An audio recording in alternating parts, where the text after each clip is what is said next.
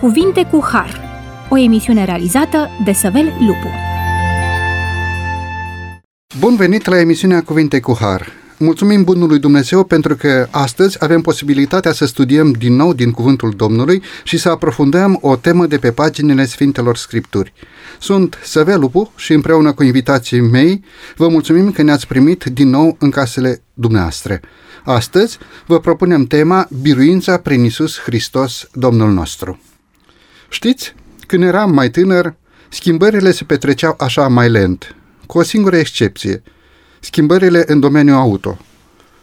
Producătorii de mașini schimbau aspectul mașinilor în fiecare an. De ce?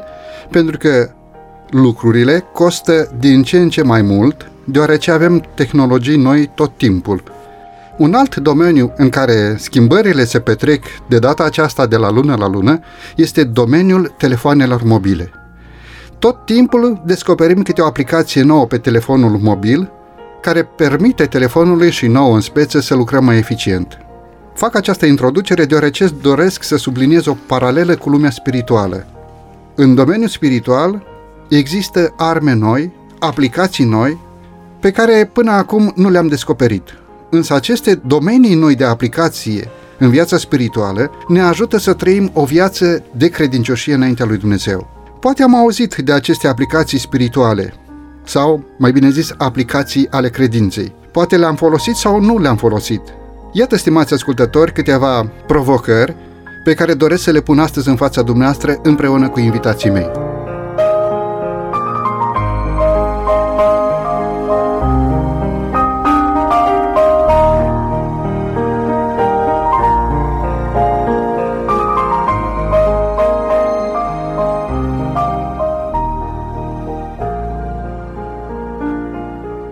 Suntem împreună în studioul emisiunii Cuvinte cu Har cu domnul pastor Hriscu Claudiu. Bine ați revenit la microfon. Bine v-am găsit. Pastor în Biserica Adventistă de ziua 7 și cu domnul pastor Rașcu Florin. Bine ați revenit la microfonul emisiunii noastre. Din nou mulțumesc de invitație, bine v-am găsit. Haideți să facem un pas înainte în discuția noastră despre biruința în Isus Hristos Domnul nostru și să pornim la drum cu textul din Efeseni capitolul 1, versetul 17. Ce spune Apostolul Pavel prin inspirație în acest text? Pentru ce se roagă el? Ce dorește să descopere, să aprofundeze de pe paginile Sfintelor Scripturi? În definitiv, care era nevoia efesenilor? Domnule Claudiu, vă rog. Citim versetul pentru ca fiecare să poată înțelege mesajul lui Dumnezeu și mă rog ca Dumnezeul Domnului nostru Isus Hristos, Tatăl Slavei, să vă dea un duh de înțelepciune și de descoperire în cunoașterea Lui și să vă lumineze ochii inimii ca să pricepeți care este nădejdea chemării Lui, care este bogăția slavei moștenirii Lui în Sfinți. Textul acesta face referire în mod special la revelația lui Dumnezeu și la posibilitatea cunoașterii de Dumnezeu cu elemente practice Uh, pentru viața de zi cu zi. Trebuie să recunoaștem și să subliniem faptul că religia este un uh, element care ajută omul din punct de vedere practic. Foarte mulți au teoretizat religia și au spus că ea este mai degrabă o filozofie despre viață, o concepție despre lume și viață. Este adevărat în parte, dar ea are foarte mari implicații practice. Unii au spus că religia este pentru oameni slabi, este ca un opiu pentru popor au nevoie de religie cei care nu pot să-și uh, ducă viața singuri prin propriile lor forțe. Ori cred că religia are posibilitatea și totodată îți uh, dă această oportunitate de a fi o sursă de putere și de a avea putere în viața de zi cu zi și este o cale de a face față problemelor vieții de zi cu zi. Dar nu este doar atât religia îl ajută pe om nu numai în viața aceasta, ci îi dă o speranță și pentru viața viitoare. Deci trăiești în viața aceasta o viață curată, bună, o viață în acord cu cuvântul lui Dumnezeu, dar în mod special te pregătești pentru viața viitoare. Acest verset vorbește despre discernământul spiritual, sau spunem așa noi despre iluminarea spirituală, despre posibilitatea de a face diferența dintre bine și rău. Nu e așa dacă faci răul, răul pândește după tine, da? Dumnezeu și, îi spunea lui Cain. Sigur exact. că da, și vei fi pedepsit, dar dacă faci binele, vei fi bine primit. Ne spune versetul despre acest duh de înțelepciune și de descoperire în cunoașterea lui Hristos. Ne ajută religia să dezvoltăm acest duh de cunoaștere, de descoperire în a avea părtășie cu Isus Hristos, în a-L cunoaște personal și a dezvolta o relație de suflet, aș vrea să spun, cu Domnul nostru? De fapt, religia și la termenul său uh, etimologic, să spunem așa, ar însemna relegare, o relegare cu Dumnezeu. Inițiativa aceasta aparține lui Dumnezeu și este o descoperire de sine a lui Dumnezeu dinspre Dumnezeu înspre om. Noi trebuie doar să ne deschidem inimile să-L primim pe Dumnezeu. El ne făgăduiește deja că ne va da această putere de discernământ spiritual de a face diferența între bine și rău. Cine vrea să cunoască pe Dumnezeu, tot Scriptura spune, va ajunge să cunoască lucrurile pe care Dumnezeu le-a predat, învățăturile Domnului Hristos. Apostolul Ioan spune lucrul acesta și cred că avem și noi un răspuns la inițiativa divină. Deci Dumnezeu se face cunoscut, dar noi trebuie să avem mintea deschisă și inima deschisă ca să primim cuvintele lui Dumnezeu. Domnule Rașcu, versetul 18 din uh, același capitol 1 din Efeseni ne spune despre luminarea ochilor inimii. Are inima cumva ochi? Poate să înțeleagă, poate să vadă inima ceva mai mult, la ce se referă Apostolul Pavel atunci când spune luminarea ochilor inimii pentru a pricepe care este nădejdea chemării lui. La ce face referință Marele Apostol Pavel când sublinează acest gând? La un moment dat, Titu Maiorescu spunea, atunci când omul se află în momente de dilemă, imboldul final îl dă inima. De cele mai multe ori, noi luăm uh, decizii într-o manieră subiectivă, ne aducem aminte felul în care este o rațiune, după care Samson își alege soția, merge la părinți și le spune, ia meu că îmi place. Noi procedăm în felul acesta și suntem foarte ispitiți să-l judecăm pe Samson după felul în care a făcut, însă de cele mai multe ori ne aflăm în postura lui Samson. De aceea Dumnezeu spune, este nevoie ca ochii inimii voastre să priceapă care este nădejdea chemării lui, pentru că dacă ne uităm, vorbim despre epoca contemporană nouă, avem uh, tot felul de informații în ceea ce privește cunoașterea de Dumnezeu. Biblia este la dispoziția fiecărui om, este tradusă în limba aproape fiecărui popor, este găsită aproape în fiecare librărie. Sunt materiale spirituale la fiecare tărabă unde mergi să cumperi ceva literatură. Cu toate acestea, oamenii se îndepărtează din ce în ce mai mult de Dumnezeu. Cum vă explicați lucrul acesta? Din moment ce informația crește și este pusă la dispoziția omului, omul se depărtează tot mai mult de Dumnezeu. Pentru că oamenii judecă cu inima. Pentru că oamenii iau decizii într-o manieră emoțională. Dacă mă simt bine acolo, am auzit foarte mulți oameni, au spus, am preferat să merg la biserica aceea, nu vreau să dau nume, nu pentru că neapărat sunt convins de adevărul pe care biserica aceea îl promovează, ci pentru faptul că este o atmosferă plăcută, pentru că mă simt ușor integrat acolo, pentru că oamenii mă iau în brațe în momentul în care intru în acea biserică, oamenii se roagă și plâng împreună cu mine și pentru nevoile pe care eu le am și atunci mă simt foarte confortabil acolo, mă simt ca într-o familie. Înțelegeți de ce Dumnezeu spune să vă lumineze ochii inimii ca să pricepeți care este nădejdea chemării Lui, care este bogăția slavei moștenirii Lui în sfinți. Dacă noi alegem într-un mod subiectiv vestimentația pe care o abordăm în viața de zi cu zi, dacă alegem într-un mod subiectiv, poate uneori și partenerul de viață, dacă alegem într-un mod subiectiv mașina pe care o conduc pentru că îmi place, nu-ți poți permite să alegi într-un mod subiectiv biserica din care să faci parte sau calea pe care trebuie să o urmezi pentru a-L cunoaște pe Dumnezeu. Aici lucrurile sunt foarte bine definite. Aș putea spune chiar într-un mod matematic.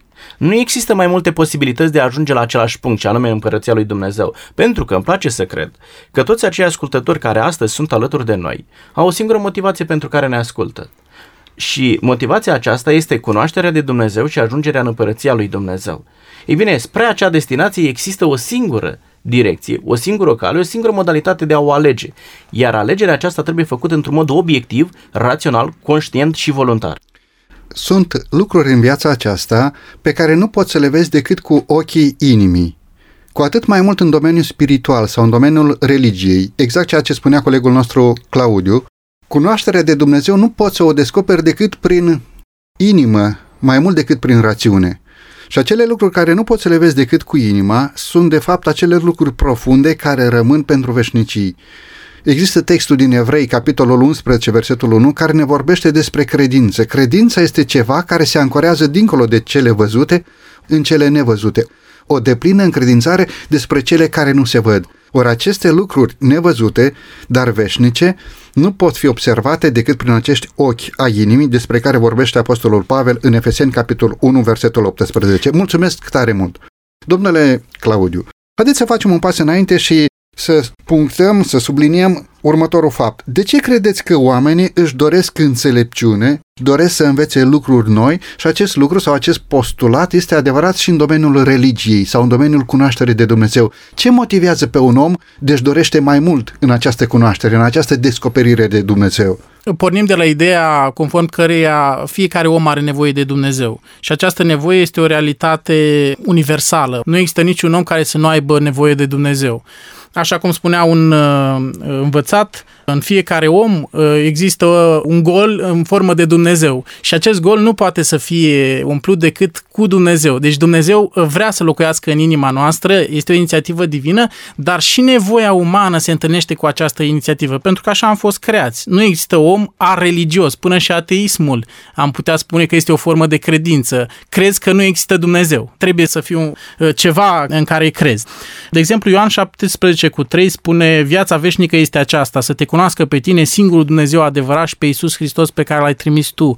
Cunoașterea de Dumnezeu este un fapt, aș spune eu, superior oricărei cunoașteri. Orice om are nevoie de această cunoaștere. Există cunoaștere, de exemplu, teoretică, putem face o clasificare, o cunoaștere teoretică, cunoaștere afectivă, o cunoaștere practică, experimentală. Acum îl putem cunoaște pe Dumnezeu teoretic și cred că asta nu este o nevoie umană neapărat, deși am putea spune că, în special intelectualii, au această dorință de a aprofunda lucrurile la nivel rațional și teoretizează lucrurile și avem teorii despre Dumnezeu și teorii despre credință. Însă nu ne oprim la acest nivel. Este o cunoaștere afectivă, înseamnă să-L primești pe Dumnezeu în inima ta. Este o dorință de relegare cu Dumnezeu, pentru că noi am fost așa creați în felul acesta. Spuneam că religia este religo, vine de la acest termen, religo, religo religare care înseamnă a te lega de Dumnezeu. Dumnezeu a luat inițiativa de a ne lega din nou de El, iar noi la rândul nostru trebuie să răspundem acestei inițiative pentru a ne lega de El. În noi nu există nicio putere pentru lucrul acesta, doar aprobarea inițiativii divine de a ne mântui. Cred că nu există nici mântuire fără cunoaștere de Hristos, așa cum am citat Ioan 17 cu 3. Dacă vrem să fim mântuiți, mântuirea este doar în Hristos și prin cunoașterea de Dumnezeu. Această cunoaștere, cum subliniați, derivă din credință. Spuneam că este o cunoaștere superioară, deci superioară cunoașterii teoretice, chiar și superioară cunoașterii afective, pentru că sunt elemente la care nu avem acces. Dumnezeu este transcendental, El este în ceruri, noi suntem pe pământ. Dumnezeu este și imanent, El se apropie de noi, dar nu prin lucruri pe care le-am putea vedea în chip fizic despre Dumnezeu, ci prin efectele implicării Lui în viața naturală. Și atunci trebuie să-L credem pe Dumnezeu pe cuvânt, din Scriptură, trebuie să credem în natură ceea ce vedem, trebuie să credem providența lui Dumnezeu în istorie și așa mai departe și prin felul acesta să ne legăm de Dumnezeu. De ce este nevoie de discernământ spiritual în această cunoaștere de Dumnezeu? Fără un discernământ din partea lui Dumnezeu, nu vom avea cunoaștere, nu vom avea biruință în Hristos asupra păcatului. De ce este nevoie de acest discernământ spiritual în cunoașterea de Dumnezeu? Sunt foarte mulți oameni care au acces la cunoaștere, cunosc foarte multe lucruri, fără să aibă acest discernământ spiritual. În schimb, în momentul în care vorbim despre cunoașterea lui Dumnezeu, spune la un moment dat Apostolul Pavel, lucrurile acestea trebuie judecate duhovnicește. Nu poți să-L cunoști pe Dumnezeu fără acest discernământ spiritual care vine printr-o colaborare a ta cu Duhul Sfânt al lui Dumnezeu. Duhul Sfânt este acela care îți iluminează mintea ca să-L poți înțelege pe Dumnezeu și aici vorbim de cunoașterea pe care aducea aminte Claudiu, cunoașterea afectivă, teoretică, experimentală. Din punctul meu de vedere, cred că trebuie să primeze și o cunoaștere teoretică, să ai câteva date obiective, bine argumentate despre Dumnezeu. Pentru că Spune la un moment dat Apostolul Pavel, vreau să vă citesc Roman capitolul 12, versetul 2. Să nu vă potriviți chipului veacului acestuia, ci să vă prefaceți prin înnoirea minții voastre, ca să puteți deosebi bine voia lui Dumnezeu, cea bună, plăcută și desăvârșită. În momentul în care mintea ta este schimbată, este transformată, atunci când ai niște date concrete despre Dumnezeu, cunoști un Dumnezeu și poți dezvolta o relație cu Dumnezeul adevărat. Uitați-vă, în lumea aceasta sunt foarte multe religii și oamenii sunt confuzi la un moment dat și întreabă, bun, eu la care biserică să particip? Pentru că sunt foarte multe. Și fiecare biserică revendică pe Dumnezeul cerurilor. Fiecare biserică spune că acolo este Dumnezeu și ceea ce se întâmplă foarte interesant, participanții la aceste biserici, pe care eu consider că nu sunt ale lui Dumnezeu. Sfânta Scriptură spune există o singură credință, un singur botez și un singur Dumnezeu. Eu cred că Dumnezeu are o singură biserică vizibilă și în celelalte biserici sunt oameni care sunt onești, credincioși, ce fac parte din Biserica Invizibilă a lui Dumnezeu. Dar asta doar ca o paranteză. Dar sunt oameni care nu participă la o biserică ce promovează principiile scripturistice, dar în același timp oamenii aceștia spun, domnule, am o relație extraordinară cu Dumnezeu. Îmi povestea cineva la un moment dat și îmi spunea Florină, în momentul în care eu mă rog, simt o putere care mă ridică de la pământ, stau pe genunchi și mă simt ridicat de la pământ. Și atunci am spus, pentru că îmi permiteam, erau foarte bun prieten, i-am spus, nu te contrazic, eu cred că tu ai o astfel de experiență, însă mie Scriptura îmi spune un alt lucru și trebuie să luăm în calcul. Satana are putere să se prefacă și într-un înger de lumină. Dacă te-ar ridica pe tine de pe genunchi, nu m-ar uh, impresiona cu absolut nimic. Adică nu trebuie să dezvoltăm uh, certitudinea apartenenței la poporul lui Dumnezeu pe baza unor experiențe extrasenzoriale, ci apartenența la poporul lui Dumnezeu trebuie stabilită doar pe ceea ce spune Sfânta Scriptură, la lege și la mărturie, căci dacă nu vor vorbi așa, nu vor răsări zorile asupra poporului acestuia. În momentul în care te interesează într-un mod onest viața veșnică, trebuie să te asiguri că ai niște date reale, autentice despre Dumnezeul cu care tu vrei să dezvolți o relație și să-L cunoști experimental să-l cunoști și emoțional. Dar trebuie să știi cu cine dezvolți relația aceea.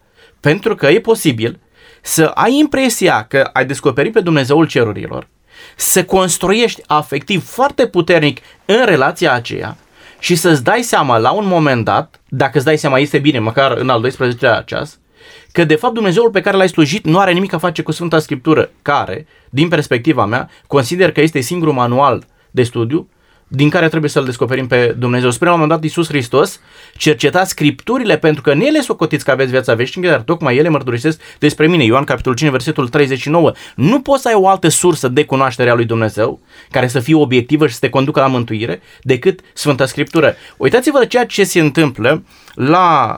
și nu spun uh, ca ceva rău pentru niște oameni, dar religia musulmană adună niște oameni foarte convinși că ceea ce fac ei este bine. Și în numele religiei, și uh, legat de întrebarea mai de, de vreme, nu religia ne duce la Dumnezeu, ci versetul în Efeseni spunea și mă rog ca Dumnezeul Domnului nostru Isus Hristos, Tatăl Slavei, să vă dea un duc de înțelepciune. Nu religia în sine, ci Dumnezeu, relația cu Dumnezeu îți dă Duhul acesta de descoperire, de cunoaștere a lui Dumnezeu. Oamenii aceștia care consideră că slujesc un Dumnezeu autentic, sunt dispuși să ucidă în numele religiei. Înțelegeți care este greșeala, cât de grav este să greșești în a dezvolta o relație cu Dumnezeul neautentic, neadevărat? De aceea este nevoie de discernământ spiritual, de aceea Apostolul Pavel sublinează atât de pregnant faptul că în domeniul cunoașterii de Dumnezeu nu este loc de interpretare. Trebuie să-L cunoști pe Dumnezeu așa cum ți se descoperă El, nu cum dorești tu să-L cunoști pe Dumnezeu sau după niște practici sau tradiții religioase pe care le-ai învățat de la înaintaș, ci după cum Dumnezeu dorește să se descopere către tine ființă umană. Bine, mulțumesc tare mult, haideți să luăm aici o scurtă pauză muzicală, suntem la emisiune emisiunea Cuvinte cu Har, discutăm astăzi despre biruința în Isus Hristos, Domnul nostru.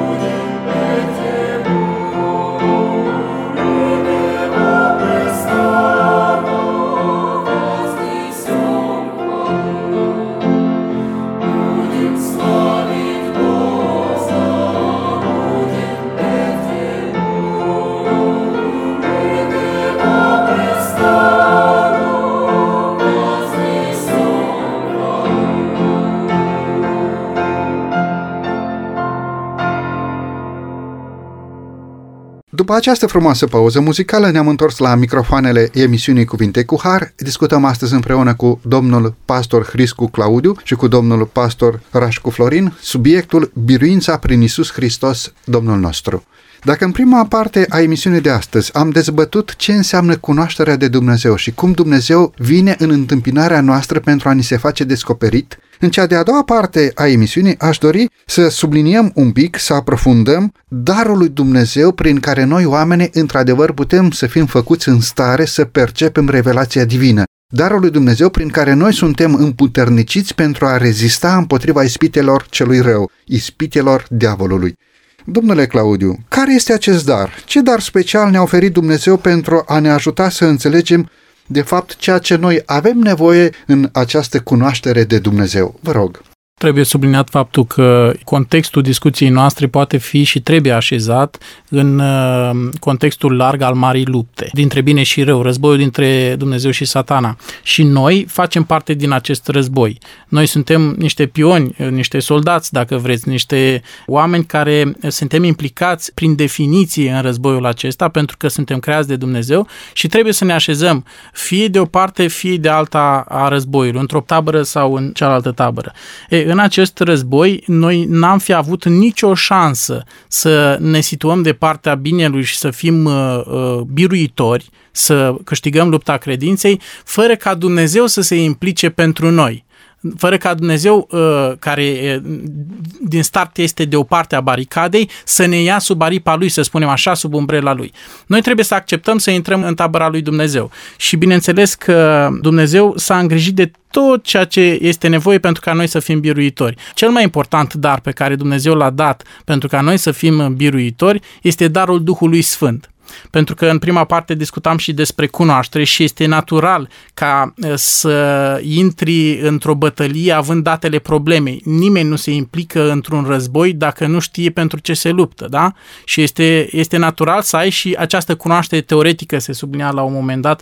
Apostolul Pavel spune în epistola sa către evrei că acest dar, darul credinței, vine în urma auzirii. Deci întâi trebuie să auzi cuvântul lui Dumnezeu, să-l studiezi, să-l înțelegi și apoi pe baza acestui cuvânt ai putere de credință în Dumnezeu. Dar cine îți dă cuvântul? Până la urmă. Știți că și Biblia a fost scrisă în felul acesta. Dumnezeu a vorbit uh, prin Duhul Sfânt oamenilor. Apostolul Petru spune că oamenii au vorbit de la Dumnezeu mânați de Duhul Sfânt.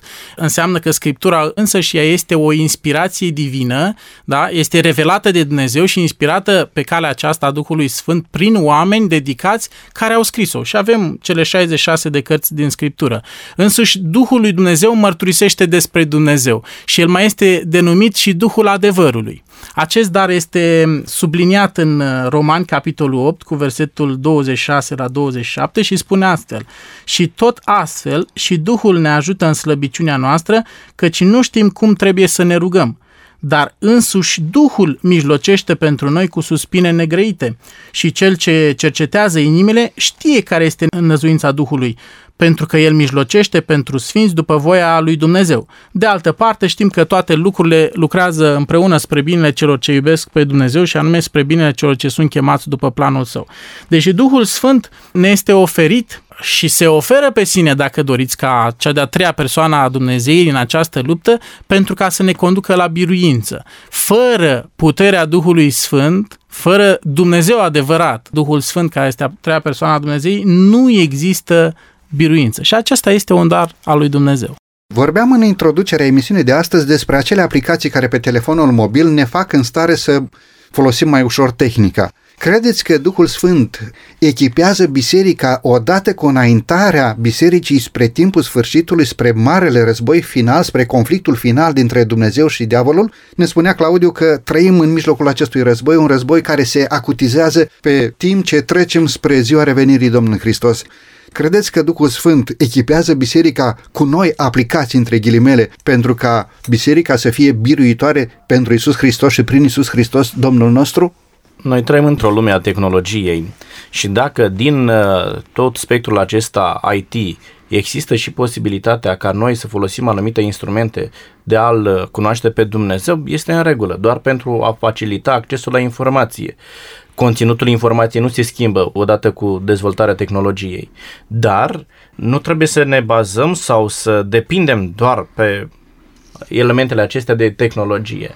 Ceea ce ne interesează pe noi este conținutul este mesajul pe care Dumnezeu îl transmite, ajutorul pe care ne-l dă Dumnezeu, de care vă făceați dumneavoastră vorbire la întrebarea anterioară, este Duhul Sfânt al lui Dumnezeu. El este acela care ne ajută să-L înțelegem pe Dumnezeu. Și mai mult decât atât, nu doar să înțelegem cine este Dumnezeu și să înțelegem cine suntem noi, ce anume trebuie să facem noi ca să putem ajunge la Dumnezeu. Spunea la un moment dat Domnul Iisus Hristos, Ioan capitolul 16, versetul 8, când va veni El, adică Duhul Sfânt al lui Dumnezeu, va dovedi lumea vinovată în ce privește păcatul, neprihănirea și judecata. Găsim aici trei elemente de care trebuie să țină cont omul pentru a ajunge în împărăția lui Dumnezeu. Și spunea Domnul Iisus Hristos, omul are nevoie să înțeleagă prin intermediul Duhului Sfânt ce anume este păcatul. Sunt foarte mulți oameni care spun, domnule, ce rău am făcut eu? N-am dat în cap la nimeni. Nu mi-am bătut părinții. Totdeauna am fost un om respectuos cu cei din jurul meu. N-am furat pe nimeni. N-am luat un capă de ață de la nimeni. Ei bine, lucrurile nu stau chiar așa. Spune la un moment dat Apostolul Pavel, Roman capitolul 3, versetul 23, căci toți au păcătuit și sunt lipsiți de slava lui Dumnezeu. Vine Domnul Iisus Hristos și spune, aveți nevoie de Duhul Sfânt ca să vă ajute să înțelegeți că voi sunteți păcătoși.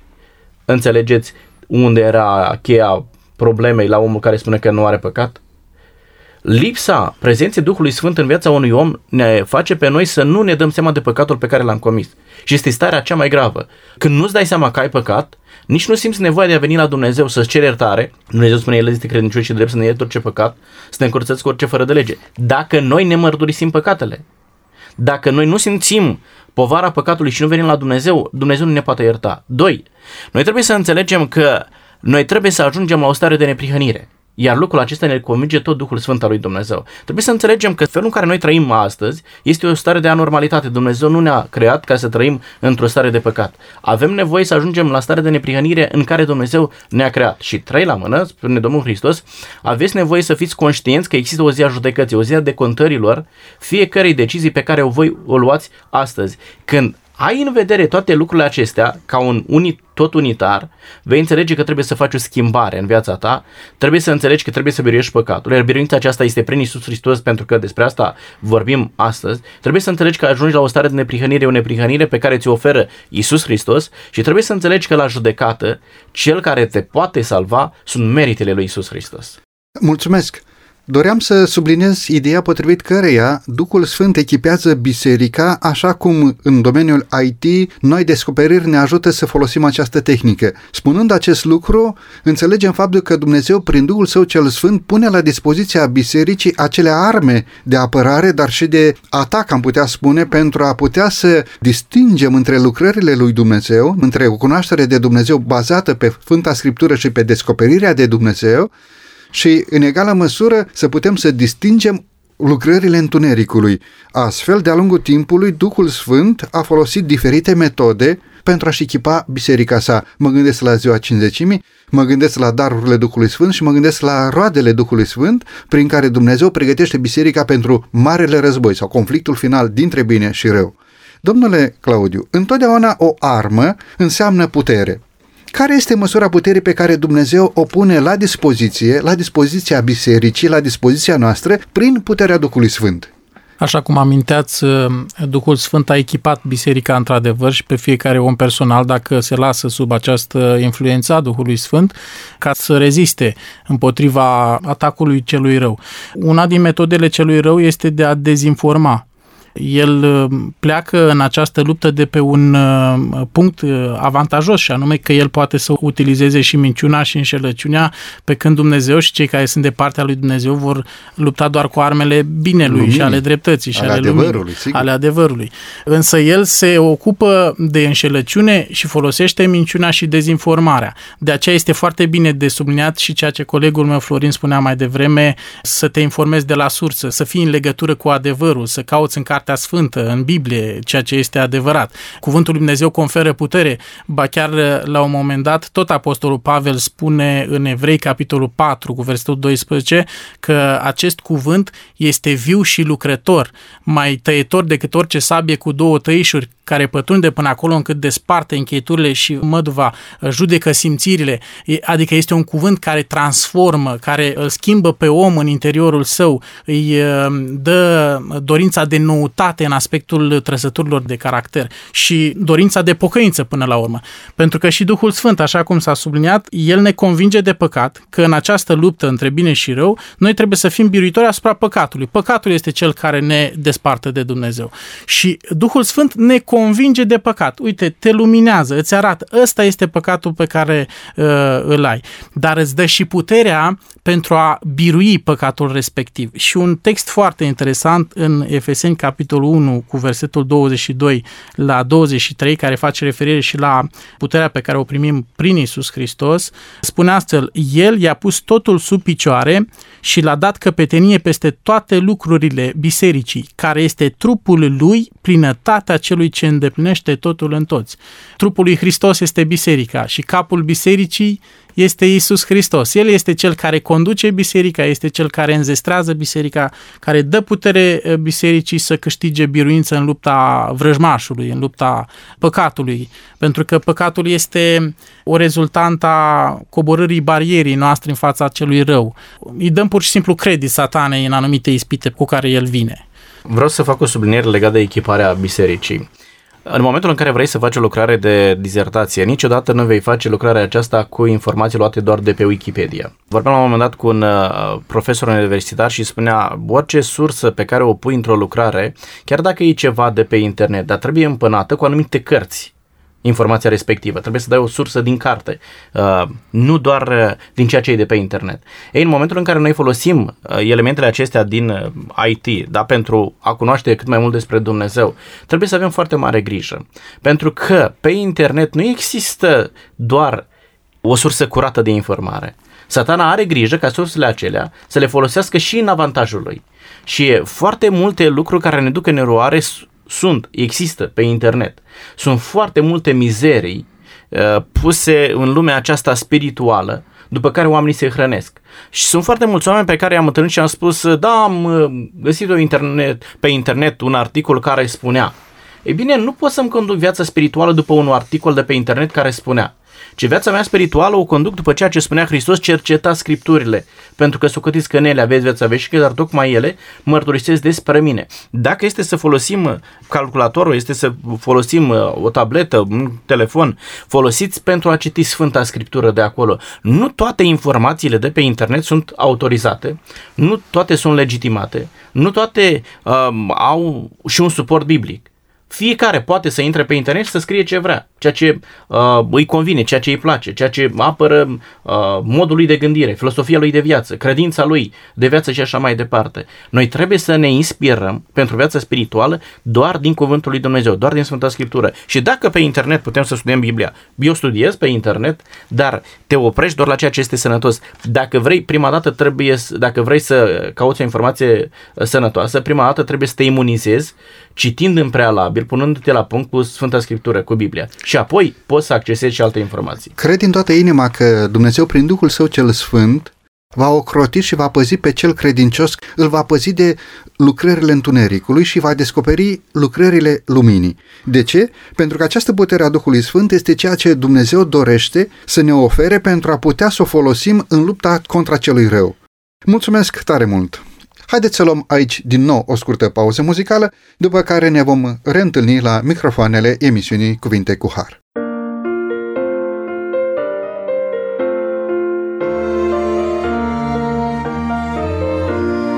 Slavă, slavă, în peșmărire Domnului nostru, Salvator, slavă,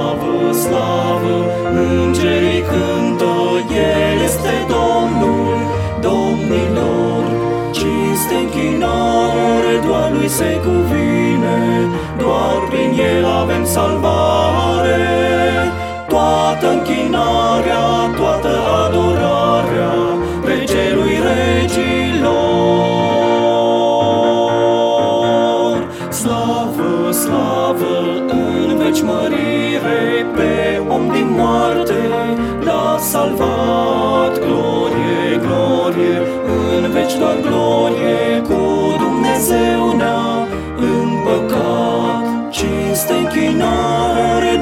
se cuvine, doar prin el avem salvare. Toată închinarea, toată adorarea, regelui regilor. Slavă, slavă, în veci mărire, oameni și îngeri, să-i cântăm glorie, slavă și adorare, cu toți în coruri să înălțăm cinste închinare, doar lui se cuvine, doar prin el avem salvare. Toată închinarea, toată adorarea, regelui regilor.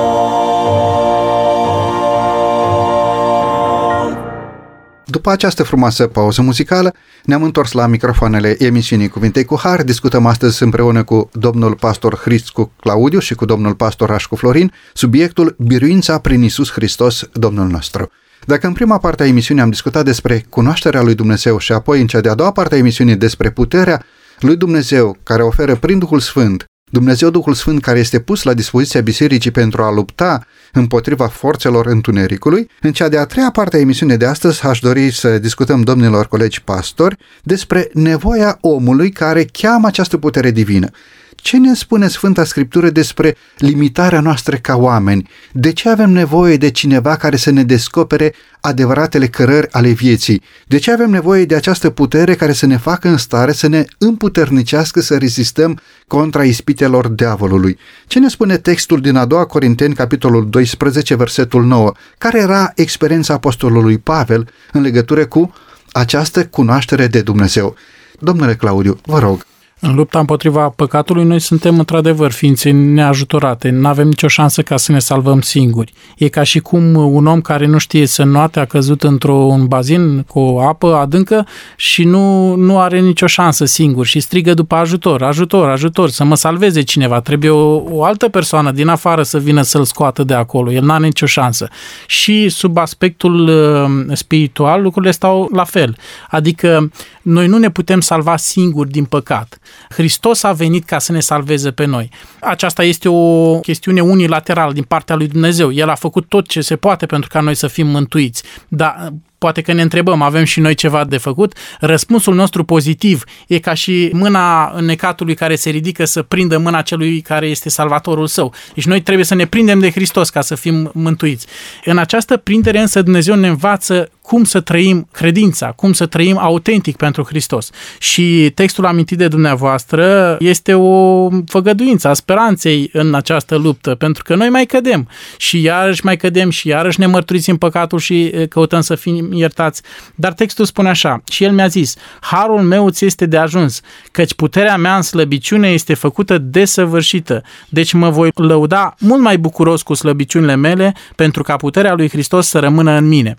E ca și cum ar fi spus Apostolul Pavel, dar cu alte cuvinte, Filipeni, capitolul 4 cu 13, pot totul în Hristos care mă întărește. Chiar dacă pe anumite laturi, în anumite domenii de viață, am o anumită slăbiciune și poate am chiar înclinații care mă duc spre o zonă decadentă, totuși Dumnezeu îmi dă putere chiar și în acest uh, domeniu mai slab al meu ca să rezist ispitelor celui rău. Harul Dumnezeu mi este de ajuns. Deși poate că aici uh, să facă referire și la o slăbiciune fizică la un moment dat, dar poate să facă uh, referire și la o slăbiciune de ordin afectiv, emoțional. În orice domeniu al vieții, Dumnezeu își pune la dispoziție puterea sa pentru ca noi să ieșim biruitori. Slăbiciunea noastră ca oameni se datorează faptului că am căzut prin neascultarea noastră. Însă Dumnezeu nu ne lasă aici. Dumnezeu ne oferă o soluție de iertare prin Isus Hristos Domnul și ne oferă putere prin puterea Duhului Sfânt, cea de-a treia persoană a Dumnezeirii.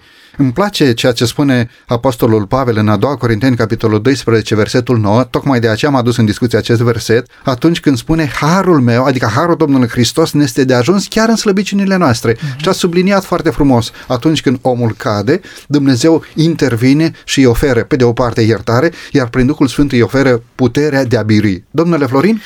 Aș putea completa aici, nu doar că este de ajuns, ci este absolut necesar pentru ca noi, în viața aceasta, să nu ajungem într-o derivă. Este absolut necesar pentru ca noi, în demersul pe care îl facem pentru împărăția lui Dumnezeu, să putem avea și succes. Nu să trăim o viață la sfârșitul căreia să putem vedea că e doar un eșec, e un fiasco, să ne plângem în pumni, că o viață am trăit crezând în cu totul și cu totul altceva, făcând cu totul și cu totul altceva decât trebuia pentru a ajunge acolo. Spune la un moment dat Iisus Hristos, Ioan capitolul 15, versetul 5. Pentru cei care ne ascultă, trebuie să înțelegem că o etapă preliminară este aceea de a avea pe deplin încredere în Sfânta Scriptură și în ceea ce spune Hristos, indiferent că ne place sau nu ne place. Este exclusivist în ceea ce spune Hristos aici, dar este adevărul. Și dacă vrei să ajungi în împărăția lui Dumnezeu, asta este singura cale de a ajunge acolo. Spune Iisus așa, eu sunt vița, voi sunteți mlădițele. Cine rămâne în mine și în cine rămân eu, aduce multă roadă.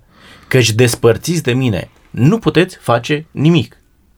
Cineva s-ar putea revolta și ar spune, domnule, dar eu totuși am învățat o viață întreagă, am niște studii, am o pregătire, am o expertiză în domeniu. Nu poți să spui că eu chiar nu pot să fac nimic. Tu nu poți să faci nimic care să te ajute la mântuirea ta.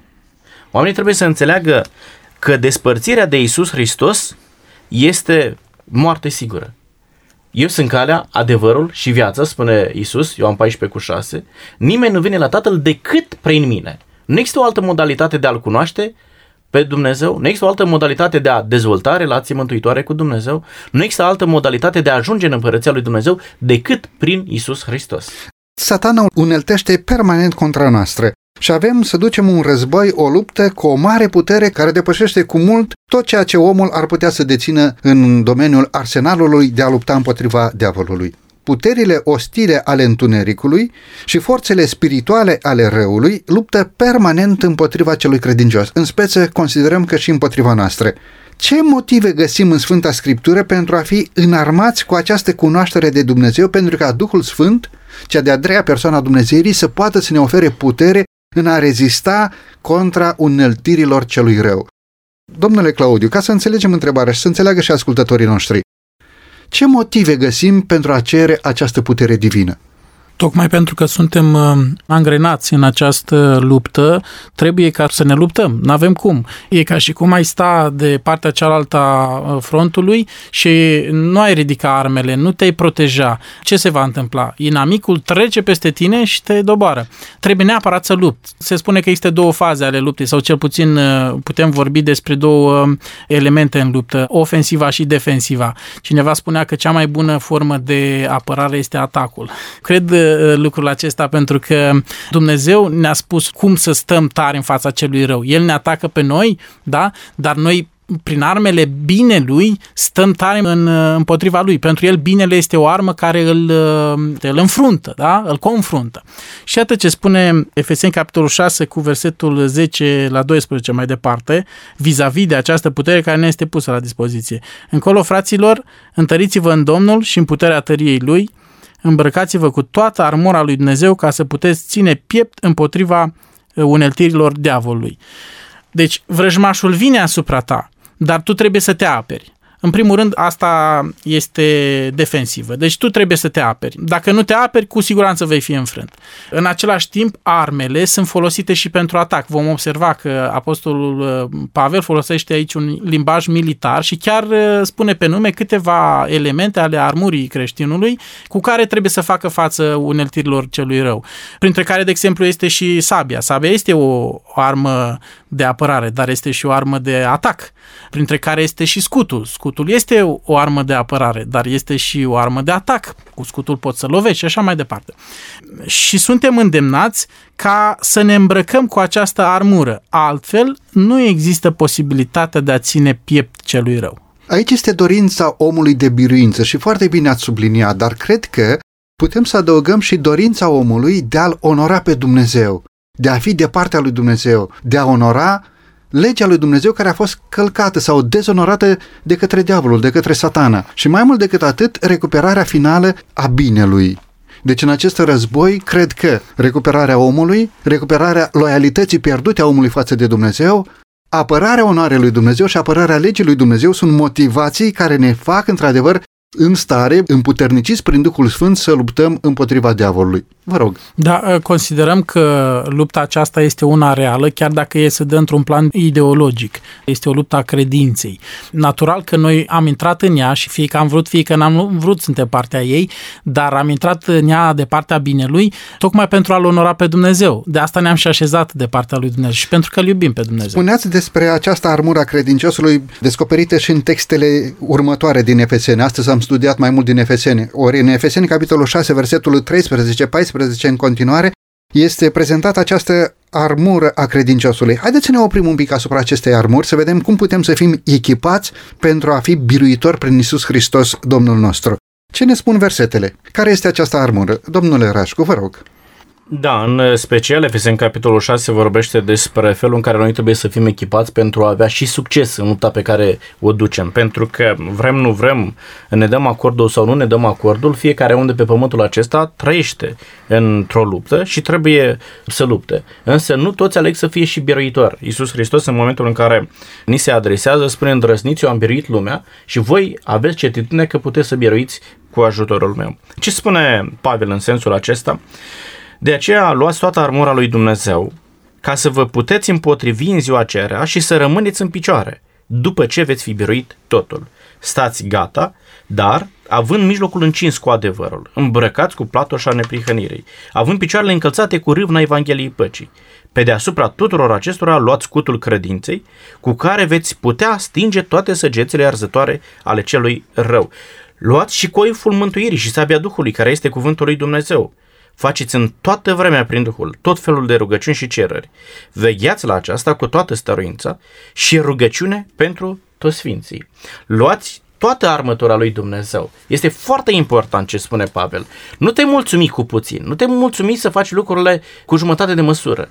Nu e doar parțial armătura lui Dumnezeu. Atunci când ți-ai propus să-L cunoști pe Dumnezeu, trebuie să depui orice efort. Trebuie să utilizezi orice armă pe care Dumnezeu ți-a pus-o la dispoziție pentru a avea certitudinea că la finalul bătăliei tu ești cel care învinge. Este un singur biruitor în luptă.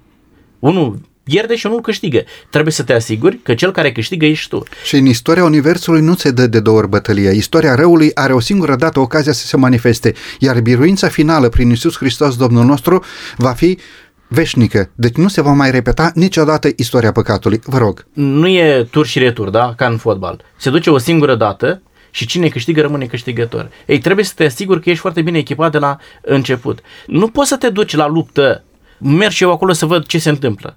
Nu poți să te duci la luptă uh, doar să fii spectator. Nu poți să te duci la luptă și să spui, dacă el este bine înarmat, mă întorc să-mi iau și eu altceva. De aceea, armura aceasta o iei de la început, da? având mijlocul încins cu adevăr. Îmi place acest cuvânt care l-ați rostit acum. Ce este acest adevăr?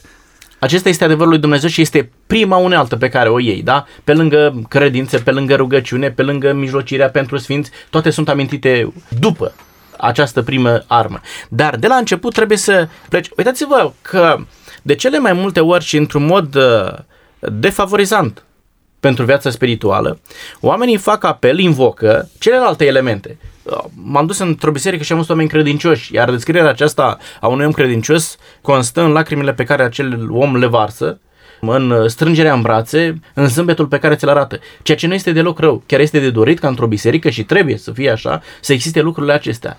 Dar nu puneți experiența aceasta emoțională înaintea cunoașterii lui Dumnezeu prin intermediul adevărului lui Dumnezeu. Și Pavel spune, primul lucru pe care trebuie să îl iei este acesta, să te încingi cu adevărul îmbrăcați cu patușa neprihănirii, pentru a ști foarte bine ce trebuie să faci. În momentul în care te-ai hotărât, poate că sunt unii oameni astăzi care ne ascultă la radio și vor să facă parte dintr-o biserică, poate că nu participă la o anumită biserică și se gândesc, domnule, la ce biserică să mă duc, pentru că sunt foarte multe posturi de radio, sunt foarte multe posturi de televiziune care vorbesc despre viața religioasă. Eu la care biserică să mă duc?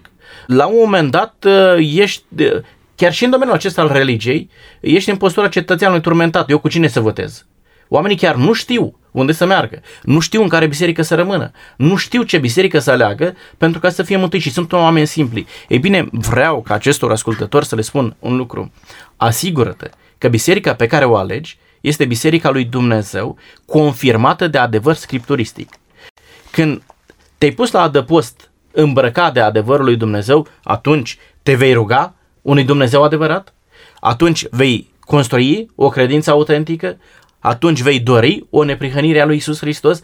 Dacă adevărul lui Dumnezeu este foarte bine conturat în mintea ta și este adevărul scripturistic, atunci toate lucrurile merg de la sine și duc spre mântuire. Suntem pe ultimele minute în emisiunea de astăzi și de aceea aș dori să mai punctăm un singur element din toată această armătură a credinciosului. Domnule Claudiu, ce este această sabia Duhului Cuvântului Dumnezeu?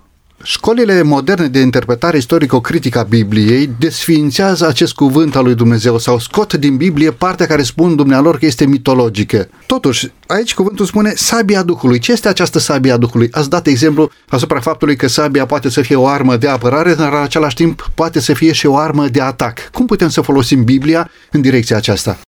Într-adevăr, uh, sabia este cuvântul lui Dumnezeu, așa cum deja Apostolul Pavel face această analogie. El vorbește despre adevăr, despre neprihănire, despre Evanghelie, despre credință, despre mântuire și încheie această armură a creștinului cu Scriptura, cumva dând uh, posibilitate creștinului să se apere și să lupte pentru adevăr și pentru neprihănire și pentru sfințire. Sabia lui Dumnezeu a fost folosită chiar și de Domnul Hristos, pentru că El a venit în calitate umană pe acest pământ și El s-a apărat împotriva uneltirilor vrăjmașului, împotriva diavolului care a venit în pustie și l-a ispitit. Știm lucrul acesta din Matei, capitolul 4, dar și în celelalte evanghelii, în Evanghelia după Luca de asemenea. Domnul Hristos a răspuns acestor ispitiri cu cuvântul lui Dumnezeu. Stă scris. Interesant este că și satana a venit ca să-l atace pe Domnul Hristos tot cu această sabie, dar de pe o postură înșelătoare. El a folosit într-un mod tendențios cuvântul lui Dumnezeu. Deci se poate folosi Sfânta Scriptură în mod tendențios pentru a lupta împotriva chiar a Bibliei, chiar a Cuvântului Dumnezeu. Vedem în exemplu pe care l-ați dat că satana de asemenea a citat din Sfânta Scriptură, dar a citat, cum spuneați, în mod tendențios aplicând înțelesul clar al Bibliei la anumite pasaje care nu aveau nimic de a face cu contextul respectiv. Ori vedem că Domnul Hristos folosește această sabie a cuvântului atunci când spune clar, stă scris, aceasta este singura armă de apărare a celui credincios. Vă rog. Așa este, cuvântul lui Dumnezeu poate fi folosit, din păcate, de omul care nu este consacrat și greșit și poate fi folosit și intenționat în felul acesta. Sunt multe exemple de felul acesta în istorie care pot fi date, dar noi trebuie să ne apropiem de cuvântul lui Dumnezeu cu sinceritate, să cerem prin rugăciune ajutorul Duhului Sfânt, pentru că am subliniat pe parcursul misiunii ideea aceasta și numai Duhul lui Dumnezeu ne poate ilumina mințile ca să înțelegem cuvântul așa așa cum este dat el de Dumnezeu. Domnilor colegi pastori, vă mulțumesc tare mult pentru discuția frumoasă de astăzi. Și noi vă mulțumim de Dumnezeu ne pune la dispoziție o putere imensă pentru a lupta contra păcatului din viața noastră și în viața noastră. În plus, Dumnezeu ne dă capacitatea de a înțelege mai bine voia sa pentru noi și puterea de a împlini această voie divină în viața credinciosului, astfel încât noi, copiii lui Dumnezeu de pe acest pământ, să putem să depășim această stare de păcătoșenie și să devenim desăvârșiți în Isus Hristos, Domnul nostru.